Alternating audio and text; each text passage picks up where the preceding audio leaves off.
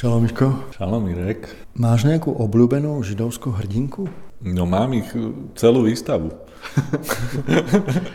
Naozaj, že sa nám podarilo nájsť tak zaujímavé osobnosti ženské, že sám som zrasol nad tým výberom. Máš ich 12, tuším. Koľko? No, mám ich 11. 11. Treba povedať, že výber bol fakt ťažký a kritéria, dali sme si jasné kritéria a to tie, že teda musia mať korene na Slovensku, sú to teda dámy židovského pôvodu, keďže sme v židovskom múzeu.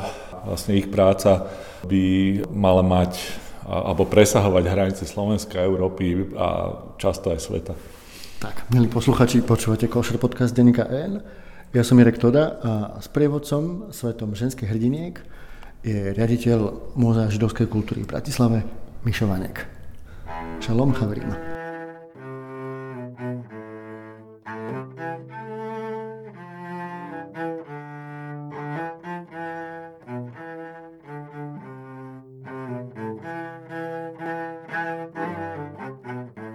No dobre, tak to muselo byť fakt veľmi ťažké vybrať. Z toho množstva rôznych zaujímavých mien 11. Ako ste teda postupovali?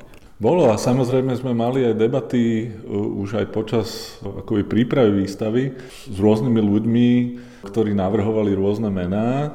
Treba povedať, že mená napríklad ako Gizi Fleischmann alebo Chaviva Rajk na našej výstave absentujú, ale to viac menej len z dôvodu takého, že aj Gizi, aj Chaviva sú dámy, o ktorých už naša verejnosť mala možnosť buď počuť alebo čítať, čiže ich osud je už nejakým spôsobom spracovaný. Tu nás sme sa práve snažili vybrať ženy, ktoré sú veľmi málo známe na Slovensku a, a môžem povedať, že z toho aké sú ohlasy, vidím, že veľa, alebo väčšinu tých žien skoro nikto nepozná a žasno nad tým, čo všetko dosiahli.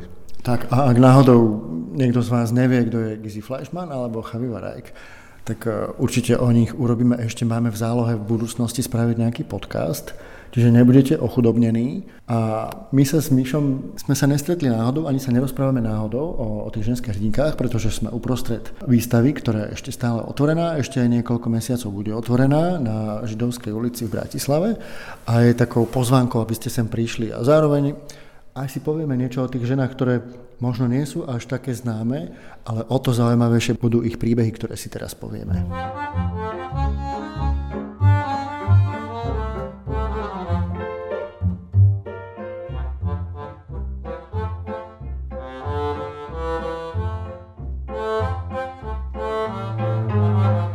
Možno tie ženy sú známe, ale napríklad nikto nevie o nich, napríklad ich prepojení na Slovensko, alebo ich príbeh zapadol tak prachom, napriek tomu, čo všetko dosiahli, ale kľudne teda poďme, poďme na to. Začíname od najmladšej, myslím dneska 53-ročnej herečky, ktorá je pôvodom Izraelčanka, ale jej mama sa narodila na Slovensku prežila holokaust na Slovensku, ukrývali ju mníšky v kláštore v Levoči.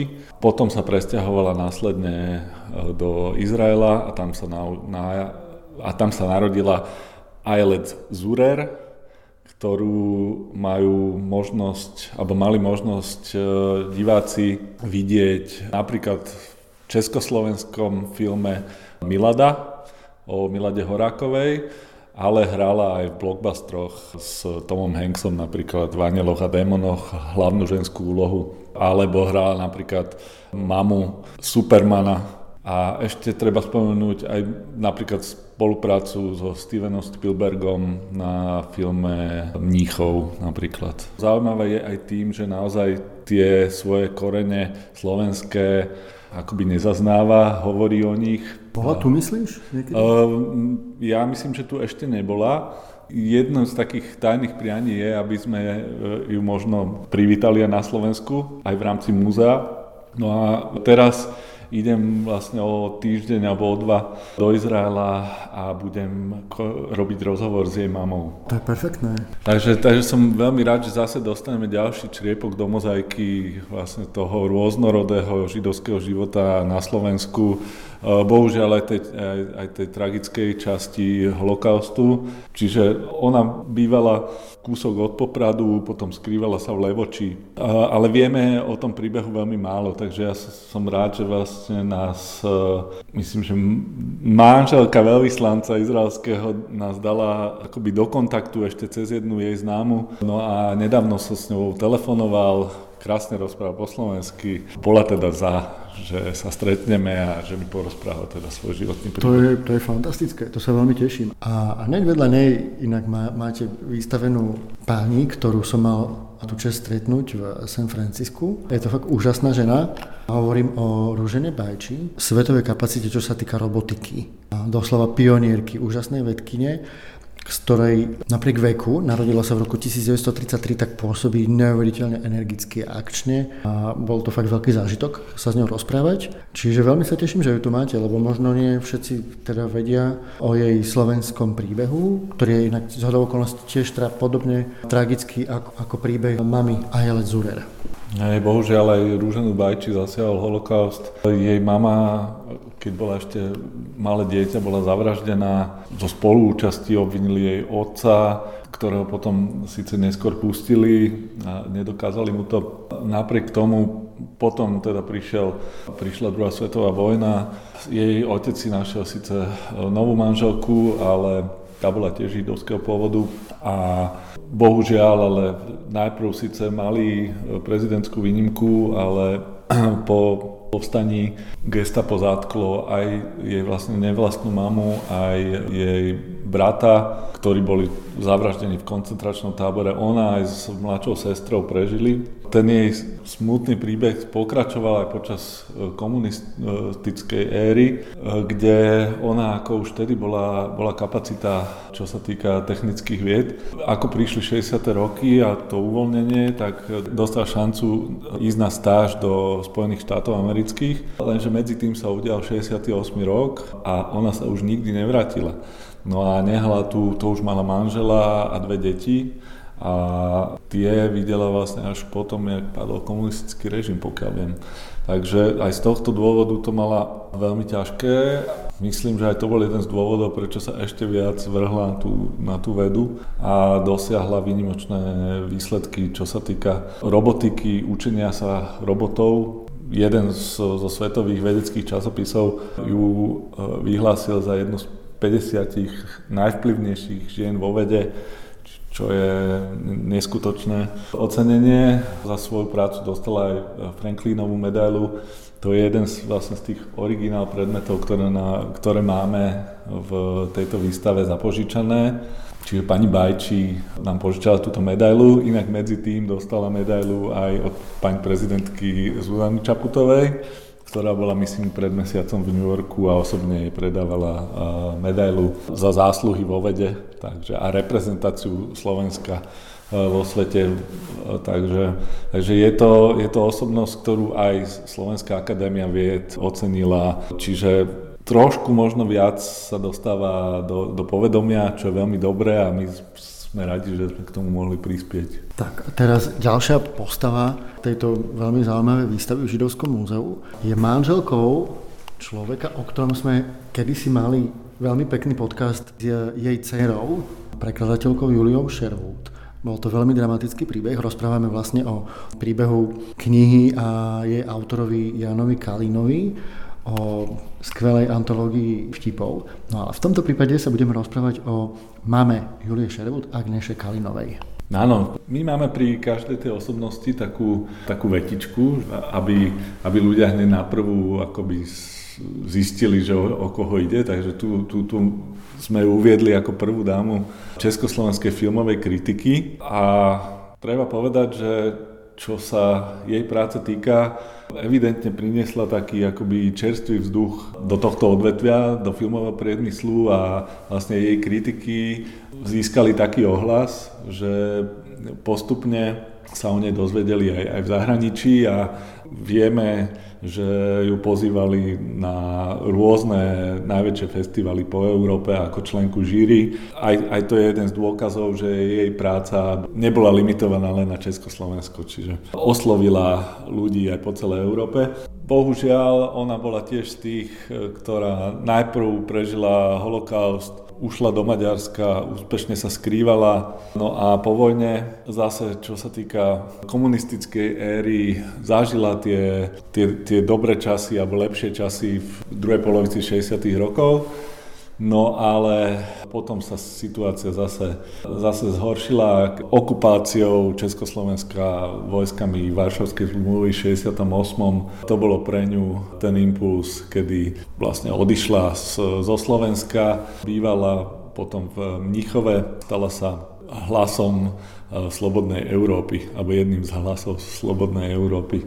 Takže možno zaujímavé, a ľudia poznajú aj jej manžela, lebo to, jej manžel bol človek, ktorého minimálne jedno dielo mal každý človek e, ako povinnú literatúru vo svojej knižnici. Bol to, bola to knižka Tisíc a jeden vtip, za ktorú mal teda on aj problémy aj s režimom, lebo tam boli naozaj široká škála vtipov, teda aj vtipov o komunistickom režime okrem iného. No a čiže on bol, on, on bol tiež jeden z tých, ktorého ten režim nemal rád a viac menej obidvaja teda emigrovali a, a, a pracovali potom v Nemecku. Tak a keď prídete na výstavu, tak uvidíte aj tú veľmi peknú fotografiu, kde je celá rodinka spolu, Jan Kalina, Jagneša Kalinová a Julia možno ak vás to, ich príbeh zaujal, tak môžete sa vrátiť ešte k staršiemu podcastu, kde Julia rozpráva o tom, ako keď mala 17 rokov, prišla tajná služba a zobrala aj rodičov a napriek tomu, že to nebolo nezákonné, ostala ako neplnoletá vlastne sama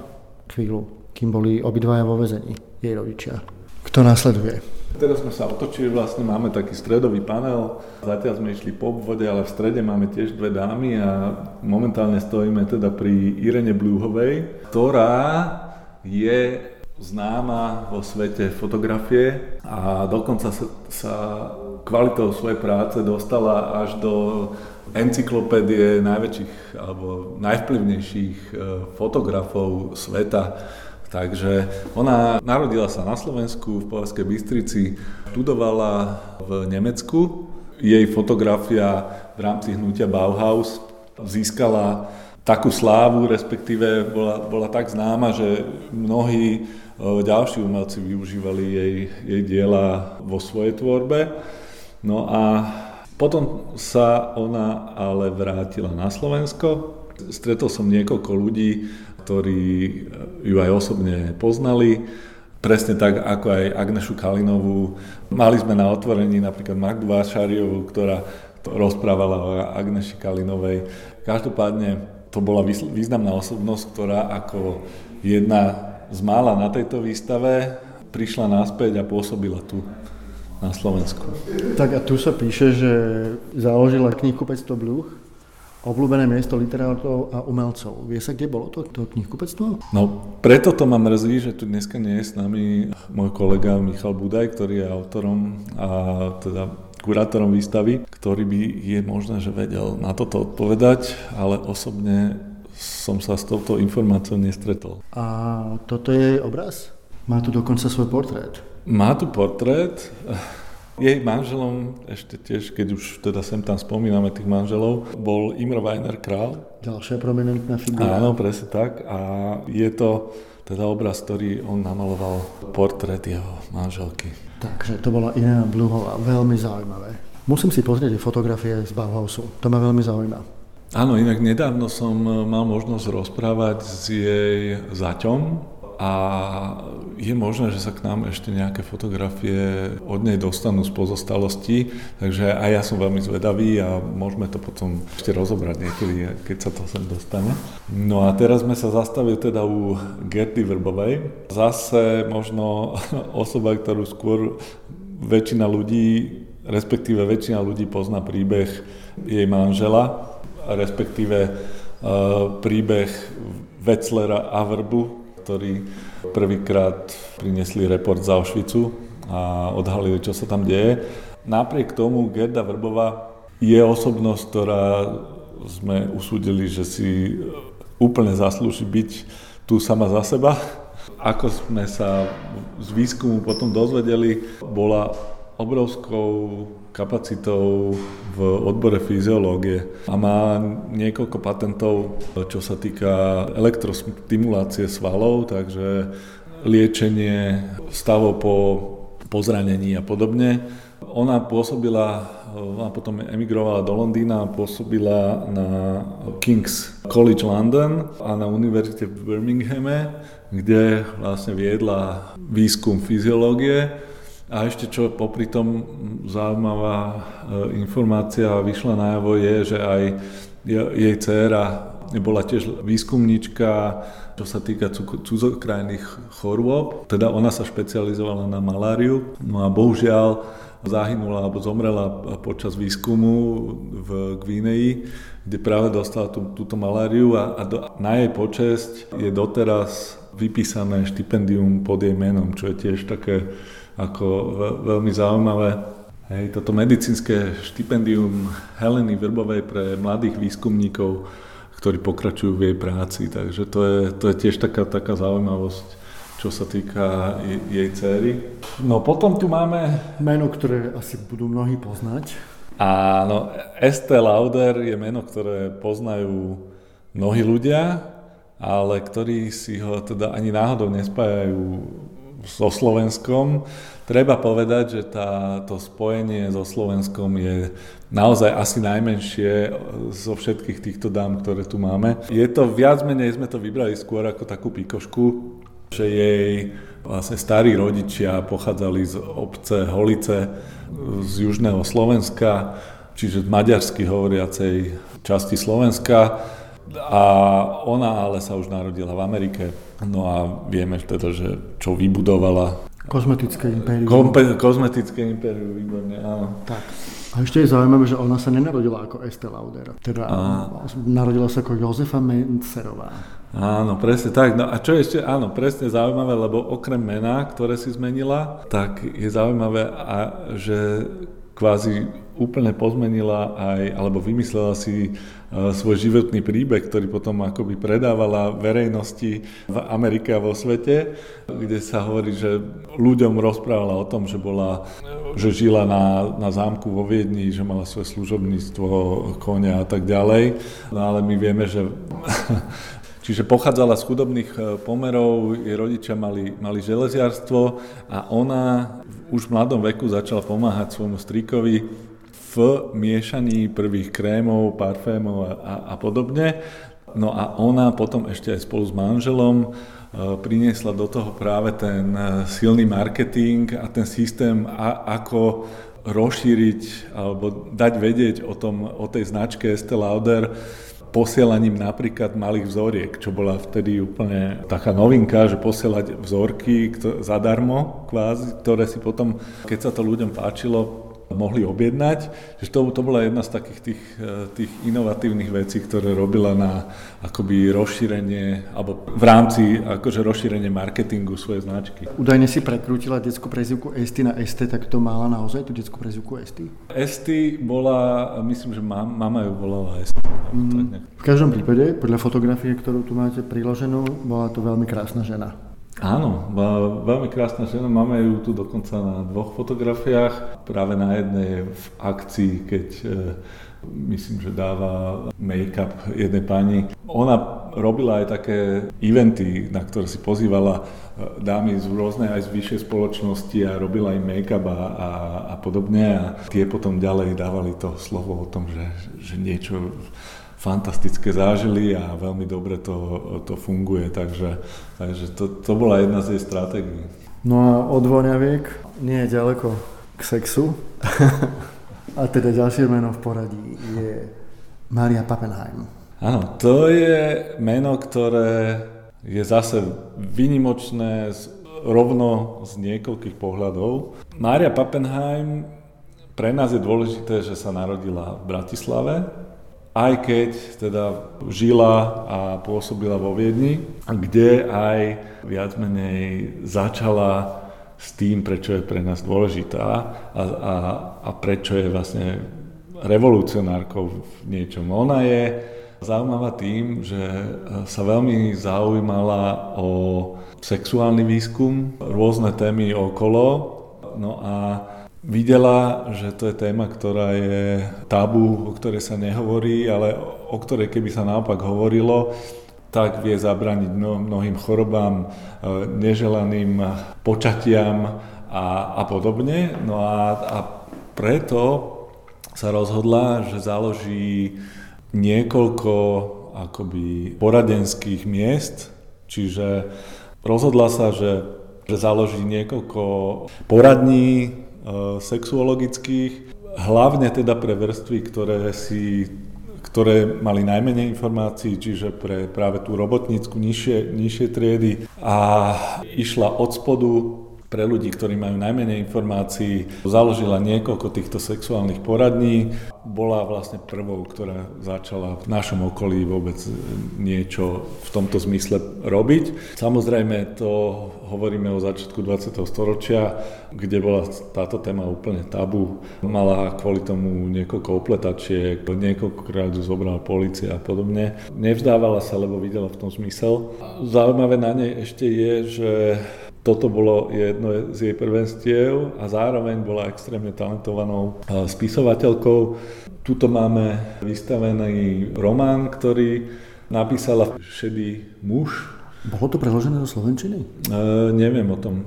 Máme, našli sme len túto nemeckú verziu. No, čiže prekladatelia zbystrite pozornosť. Podľa mňa veľmi zaujímavý román. Ona vlastne pred tými hrôzami, ktoré prišli za Anšlusom a celkovo proste s holokaustom ušla do Paríža. A keď sa ale vrátila po vojne do Rakúska, tak tu vydala román, ktorý sa venuje medzivojnovému obdobiu v Rakúsku. Der Grave Mann, šedý muž. V roku 1949 vyšiel tento román.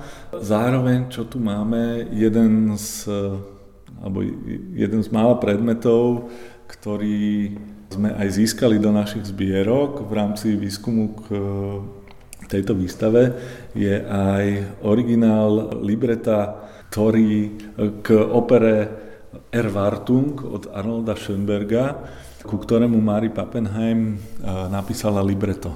No a máme tu originál libreto ktoré sa nám podarilo získať v rámci výskumu. Takže aj, aj, aj toto je e, jedna významná vec, ktorá sa v rámci tohoto podarila. A ďalšie významné židovské meno s židovskými hrdinkami a ďalší portrét. Okrem toho, že teda urobila libreto Arnoldovi Schonbergovi, tak Arnold Schonberg ju nádherne namaloval. Presne tak. Máme tu, bohužiaľ, teda iba fotografiu tohto diela, ale zároveň je to jeden z dvoch jej vyobrazení toho, ako vyzerala. Čiže máme tie dve fotografie, ktoré sú tu, sú jediné známe. Portréty alebo vizualizácie toho, jak, jak vlastne vyzerala. Maria Pappenheimová sa narodila v Bratislave, ale potom žila vo Viedni, kde zažila tie zlaté časy a potom pred tými zlými utekala a potom sa znovu vrátila. Tak vo Viedni sa narodila ďalšia významná postava tejto výstavy. Áno, hovoríme o Melanie Klein, alebo Kleinovej, ktorá, ak napríklad študujete e, psychológiu, alebo hej, ak študujete psychológiu, je to meno, ktoré, ktoré určite počas štúdia zachytíte. No a Melania Kleinová sa síce nenarodila na Slovensku, ale žila tu, jej mama pochádzala zo Slovenska Počas stredoškolských štúdií sa dala dokopy s Arturom Kleinom. To je tiež zaujímavé meno, čo sa týka Slovenska, lebo keď si ho zobrala za manžela, spolu sa presťahovali do Ružomberka a on bol jedným z vedúcich osobností, respektíve jeho rodina vlastnila ružomberské papierne. Podnik, ktorý do dneska funguje v Ružomberku. No a spolu žili v Ružomberku Konštantne sa zaujímala o, o e, psychológiu, psychiatriu. Je teda známa ako psychoanalytička, zameriavala sa hlavne na psychoanalýzu detí, čo je celkom zaujímavé, je, bola aj blízkou spolupracovníčkou Zigmunda Freuda. Dokonca máme tu aj pozvánku, kedy ju Zigmund Freud pozval na svoje 70. narodeniny No a máme tu nie, niekoľko fotografií e, z jej života a, a dokonca aj jednu kresbu e, jedného z jej pacientov. Teraz teda presúvame k herečke zase lokálnej, čiže narodenej v Bratislave, ktorá ale síce začala svoju hereckú kariéru v Bratislave, ale veľmi rýchlo si jej talent všimli vo Viedni a veľmi rýchlo sa stala hviezdou komediálnych alebo komédií na, na doskách viedenských divadiel. Môžeme povedať, že to bola naozaj jedna z veľmi, veľmi známych komediálnych hviezd medzivojnového obdobia. Napríklad rakúsky novinár Felix Salten o nej napísal, že kým je na javisku úplne zabudnem, že vlastne nemám rád komičky. čo je áno, čo, čo je veľký kompliment. no a evidentne očarila veľmi veľa ľudí, ale napriek tomu jej to nepomohlo pri príchode nacizmu do Rakúska.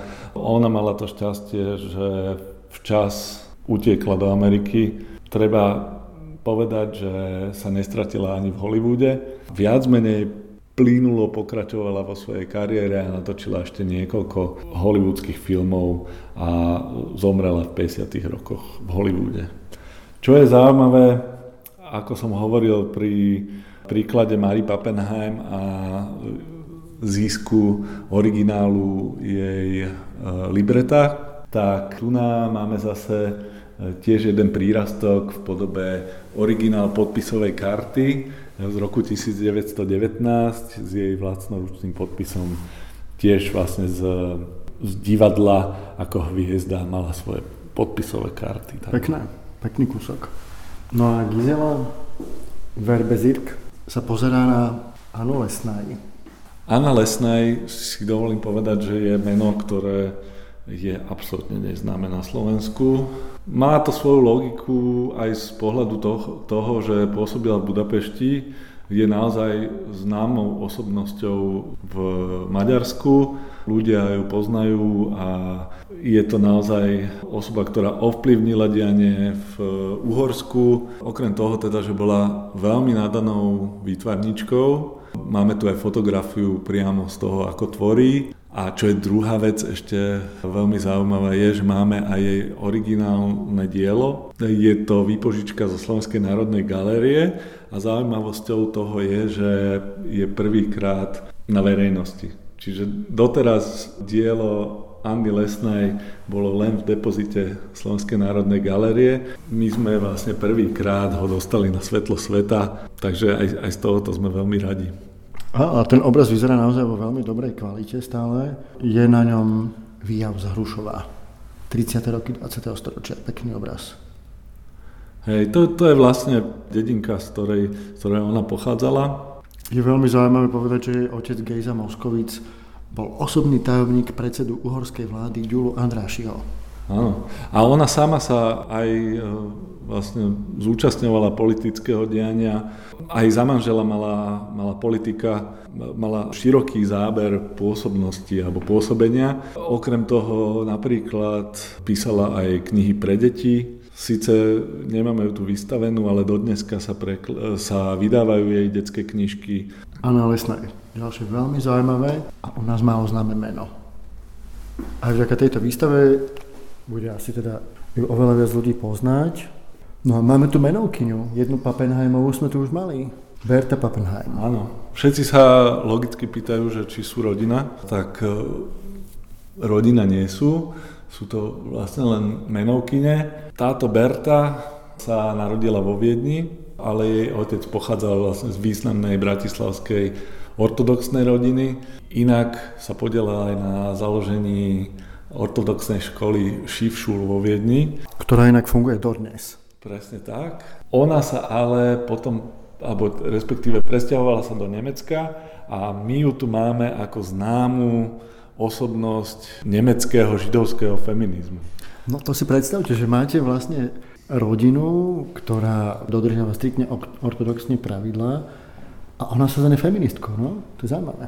Je a hlavne keď si pozrieme, že kedy žila, hej, že narodila sa v roku 1859, čiže veci, dianie a tradície boli ešte, respektíve odchylky od tradičných odvod neboli také bežné a vôbec rozmýšľanie v intenciách, ktorých rozmýšľala ona, témy ako napríklad e, rozvody hej, v ortodoxnom manželstve, potraty, rôzne podobné témy vytiahla na, na svetlo sveta a bojovala za to, aby, aby sa o nich hovorilo a aby teda ženy dostali viac logických práv, na ktoré, majú, ktoré sú dneska už úplne bežné, ale, ale vtedy to bolo skoro nemysliteľné. No a to keď povieme, že niekto je dobrodinec, Verta Pappenheim bola určite teda jedným z nich, pretože okrem iného napríklad to, že bola teda feministka a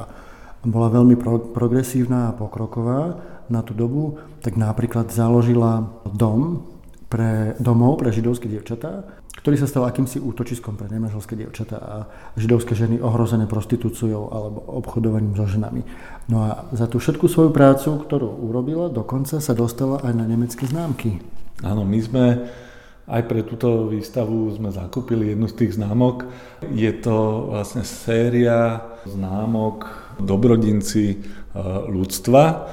Je to naozaj jedna z pôct tejto významnej osobnosti, ale nie je jediná. Napríklad, okrem iného, napríklad vo Frankfurte nad Mohanom je po nej pomenované námestie a mnoho iných vecí. Naozaj, že v Nemecku je veľmi známou osobnosť. Tak keď niekedy jedného dňa možno vyrazíme do Nemecka urobiť židovskú sériu o nemeckom židovstve a pôjdeme do Frankfurtu, lebo tam je veľa dôvodov vyraziť do Frankfurtu, tak určite musíme prísť na to námestie.